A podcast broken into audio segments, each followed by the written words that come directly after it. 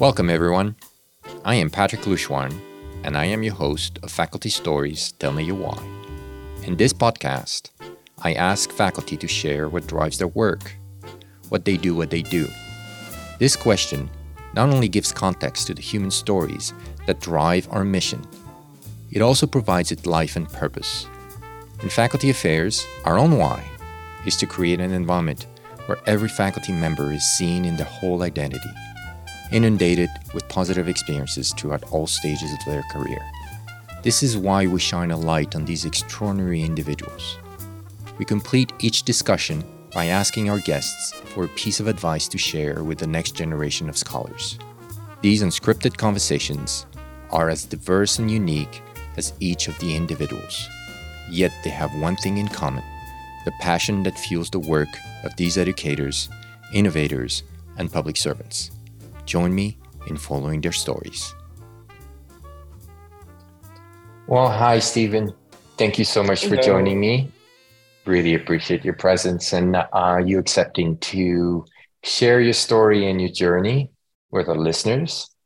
And uh, if you don't mind, I would invite you to introduce yourself, um, what position you hold at the university, since once you've been at OSU, and a little bit about your work.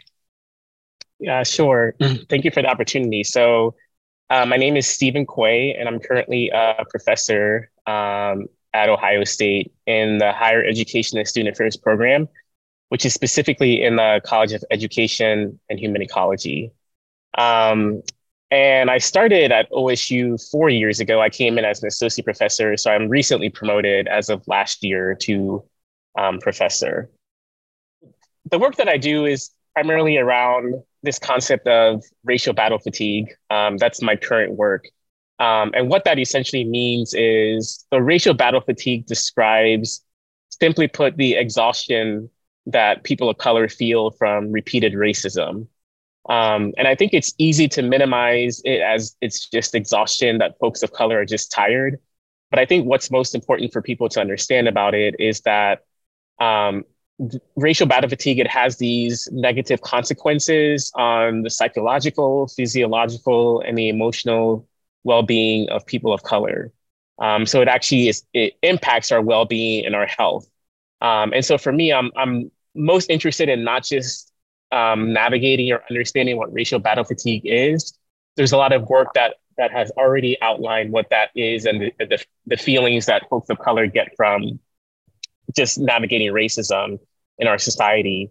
My work really centers on um, strategies that people of color can use, um, specifically those who are faculty and graduate students of color can use to heal from racial battle fatigue.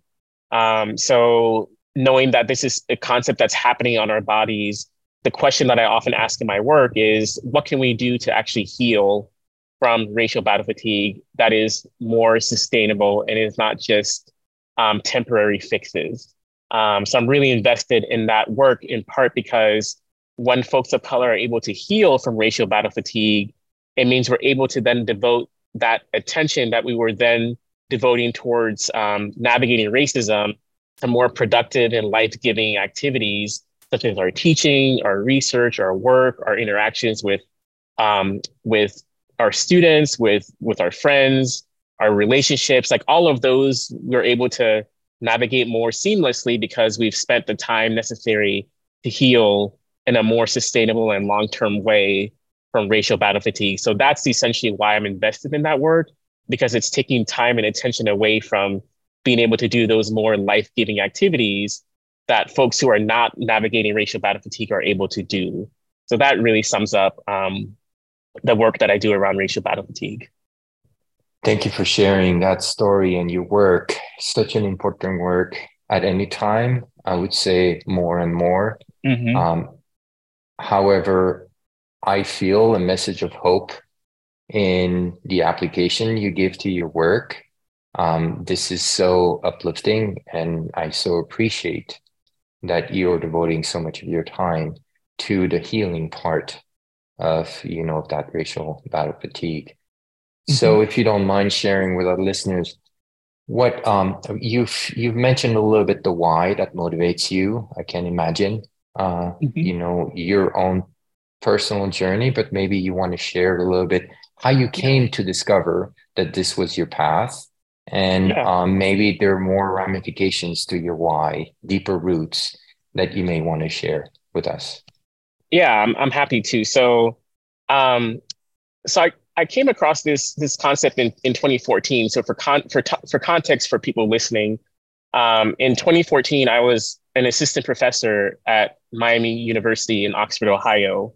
Um, so Miami University is a predominantly white institution. Probably about 86 or 87 percent of the students at Miami are white. It's in a rural area in southwestern Ohio, um, and this context is important because in 2014 um, August 9, 2014, is when um, Michael Brown shot and killed Darren Wilson um, in Ferguson, Missouri. Um, and it's probably one of the most impactful, um, impactful situations that happened to me personally.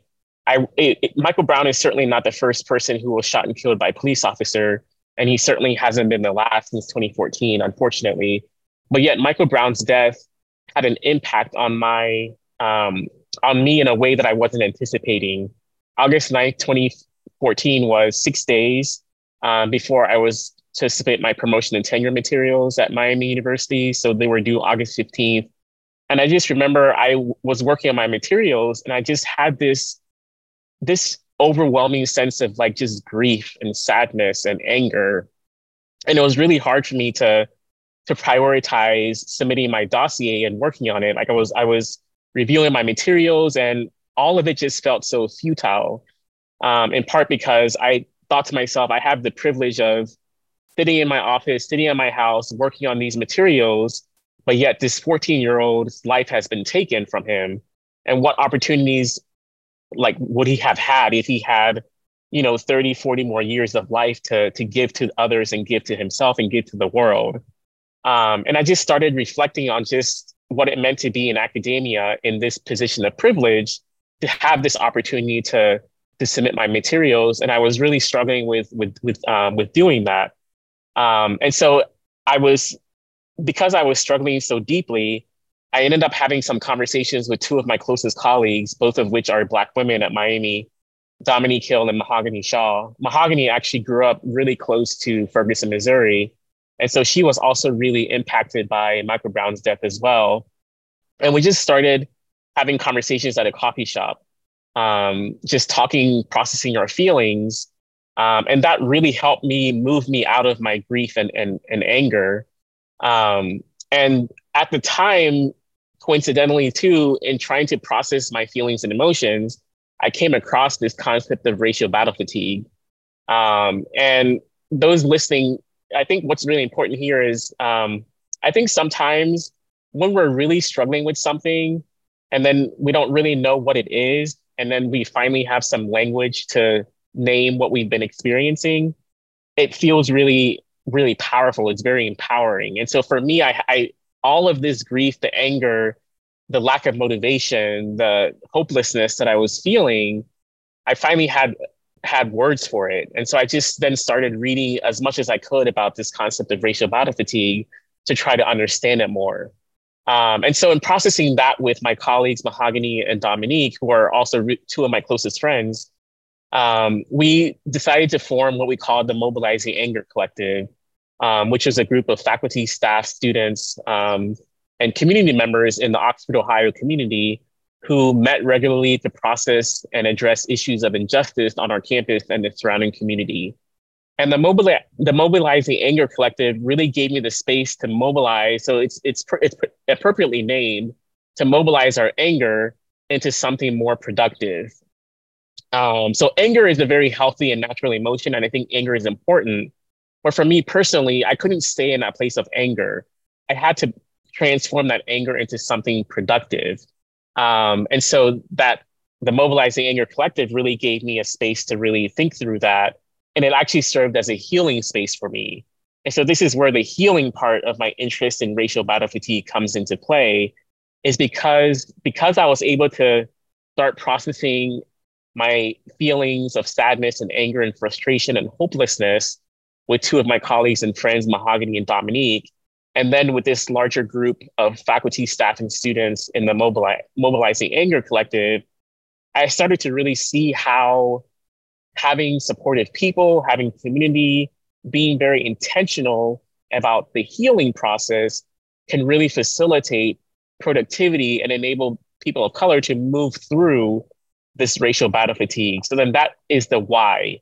So then because this was something that I was navigating personally and I saw how it was impacting others beyond me, I wanted to understand it more systematically and how it's impacting other people. So it, it started from myself and then it morphed into wanting to learn more about it among other people. And what I've learned over time is that healing is possible. Sometimes healing is not as sustainable as we would like it to be because unfortunately racism is is endemic to our society. It's something that will that will continue to happen. But yet I do think in in what I've learned from this research is that in community and in conversation with other people, that healing is possible. And so I think that's that to me is is is is my why is that it's then from really trying to make sense of Michael Brown's death, wanting his death to not be in vain, and then wanting to um, figure out some more meaning and mattering around this promotion and tenure process and do work that I think was more meaningful and more powerful. Um, and not just doing research for the sake of being promoted or for the sake of earning tenure, we're really doing research that I thought would make a difference in the lives of real people, of namely um, people of color, both inside and outside of academia. And so that's really what motivated me to do this work. Thank you so much for sharing your your story. I love the precision of your language and how you are able to share your emotions through the process and how you were able to also rationalize your own learning um, mm-hmm. This is such an inspirational story to me. Um, I always, it made me think when you were initially identifying the, um, and and I will apologize if I make interpretations that are not appropriate, but do you know how you were surprised by your sense of grief? At least the way I understood at the very beginning, and how that sense yes. of grief became blocking to your own work, meaning mm-hmm. became cap- incapacitating and and few people understand the power of grief how it can really affect the capacity of individuals to even perform the basic functions um oh yeah and i you know and i was thinking although and again i will ask for you know for apologies for making um links but this isn't one way that i learn. Um i try to project and you know the experience of others in what could that uh, how could i understand this in my own terms? And um, basically the trauma that comes from disasters in that you know it really affects people in incredible ways the difference here is that this disaster of that you speak about that affects people of color in a way that is so impactful um, is invisible to others, right? Yes. The, the, the impact of a hurricane or an earthquake is visible to everyone. Yes. Mm-hmm. Right? Those that live it and those that don't live it because they have tangible impacts to every everyone that we were impacted. Whereas the grief that you speak about is very invisible to a number of people, including myself. And um, the fact that you were able to share in such precise way how that affected you and how you decided to use that to feed your own research and make a difference is the inspiring piece. Mm. And and uh, I thank you for both sharing your work, but also deciding to become a leader, a thought leader, in uh, how to use that learning to actually um, help others to heal and become stronger uh, past the trauma. Yeah. Thank you. You're welcome. Appreciate that. So my apologies for interfering a little bit here, but your story is so it's all good. compelling and um and uh, congratulations to you and your colleagues. Um, I, you know, you have done quite a bit to support your community, and I look forward to see all the things that you are going to continue doing with your work And um, and you may have spe- spoken a little bit about this, but for my last question, um, I know that you've you've mentioned you've helped some you know uh, graduate students in particular. What advice would you give to graduate students, all of them, specifically those that you work in particular to help um, that are interested in academia? You spoke about the tenure process. You mm-hmm. you are saying you know to you you spoke how you're trying to make sense of it all, particularly from your perspective, being a minority being a minoritized um, individual or individual from a minoritized group. Um, what kind of um, uh, advice would you give to individuals who are interested in coming to academia but may not see it as a place that will uh, uplift their whys and give them the opportunity to thrive? Yeah, so um, so I, simply put, I'll just say the, the, the, simple advice, and then I'll I'll expand on it on it a bit. Um, but I think, in simplest words, my biggest advice is to just do the work that matters. Um, and so, what I mean by that is, I think one of the one of the challenges of, of academia, I think especially for newer scholars or graduate students, is they they see sort of the the CVs or the publications of their faculty or, or or peers who are further along in the process, and they get really, I think, sidetracked and motivated by the allure of, of long CVs or or big grants or lots of publications, and I think that gets in the way of focusing on the work that matters. Um, and so for me, everything that I have done in my career in academia has been because I have I have prioritized, I think, work that matters and not work that is going to either yield large grants or be heavily cited or in lots of publications. Um, and maybe maybe that is sort of the the um, the effects of, of doing work that matters. If that's if that's what happens of of doing work that matters, I think that's great, but that's not the motivation. Um, so as an example, um, my career has spanned. I've done sort of focused on maybe on three primary research areas, and they've all connected to to me, um, work that I think has mattered and has stemmed from from me personally. Um, so first, I was very interested in understanding how people can talk about and facilitate dialogues about difficult issues, things like privilege, power, oppression, racism, sexism, topics that are really hard to talk about because people are either worried about saying the wrong thing, offending somebody, just not having the the, the knowledge to do that, and especially when we look at our, our larger social context today, our political climate, um, there is a desperate need for this work to continue because folks really struggle with talking about issues with which they disagree with with members of society in productive ways. Um, and that stemmed from me personally as a I'm an immigrant who was born in Ghana. And so coming over to the United States, being in predominantly white areas, I rarely interacted with other Black folks growing up. Um, so I often had to put my put myself in positions where I was in, engaging with people um, who were different from me. So I, I, often had to prioritize that, and so that's was sort of my first research area. It stemmed from me wanting to understand something personally that I was struggling with. Then I started to get involved in student activism.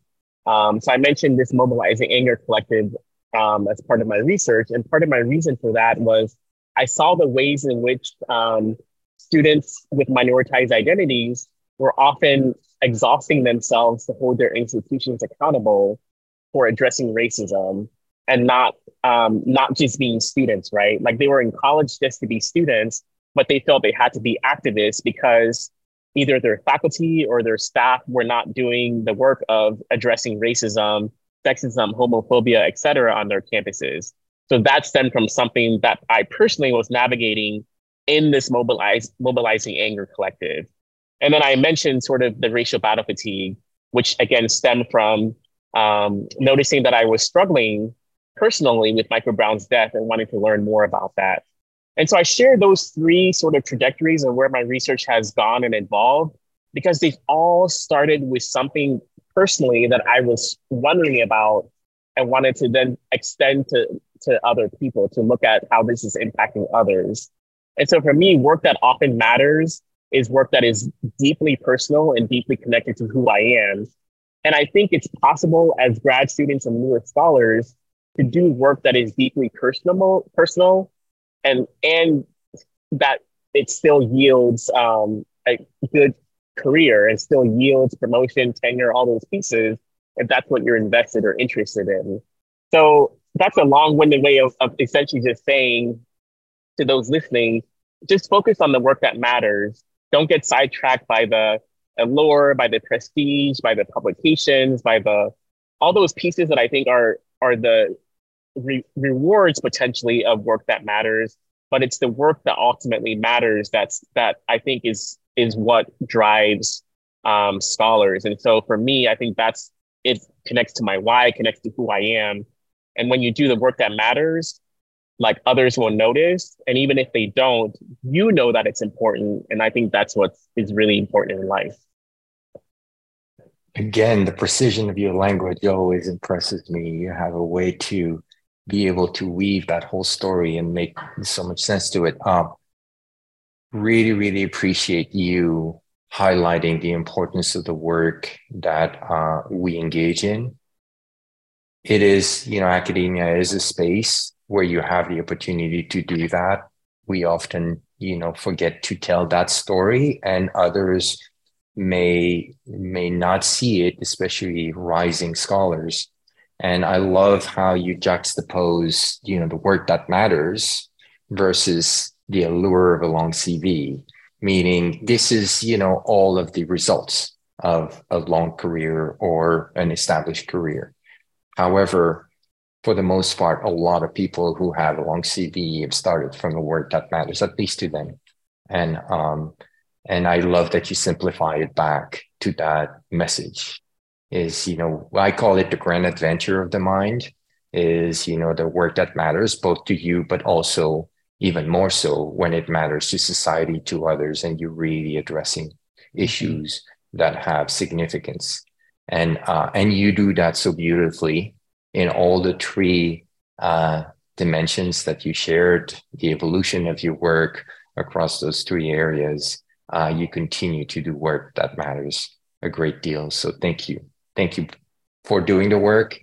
Thank you for being here. Thank you for being at OSU and definitely for sharing your journey and your story. Appreciate it. Thank you so much. It was it was good to to reflect and talk a little bit about it. So I appreciate the opportunity.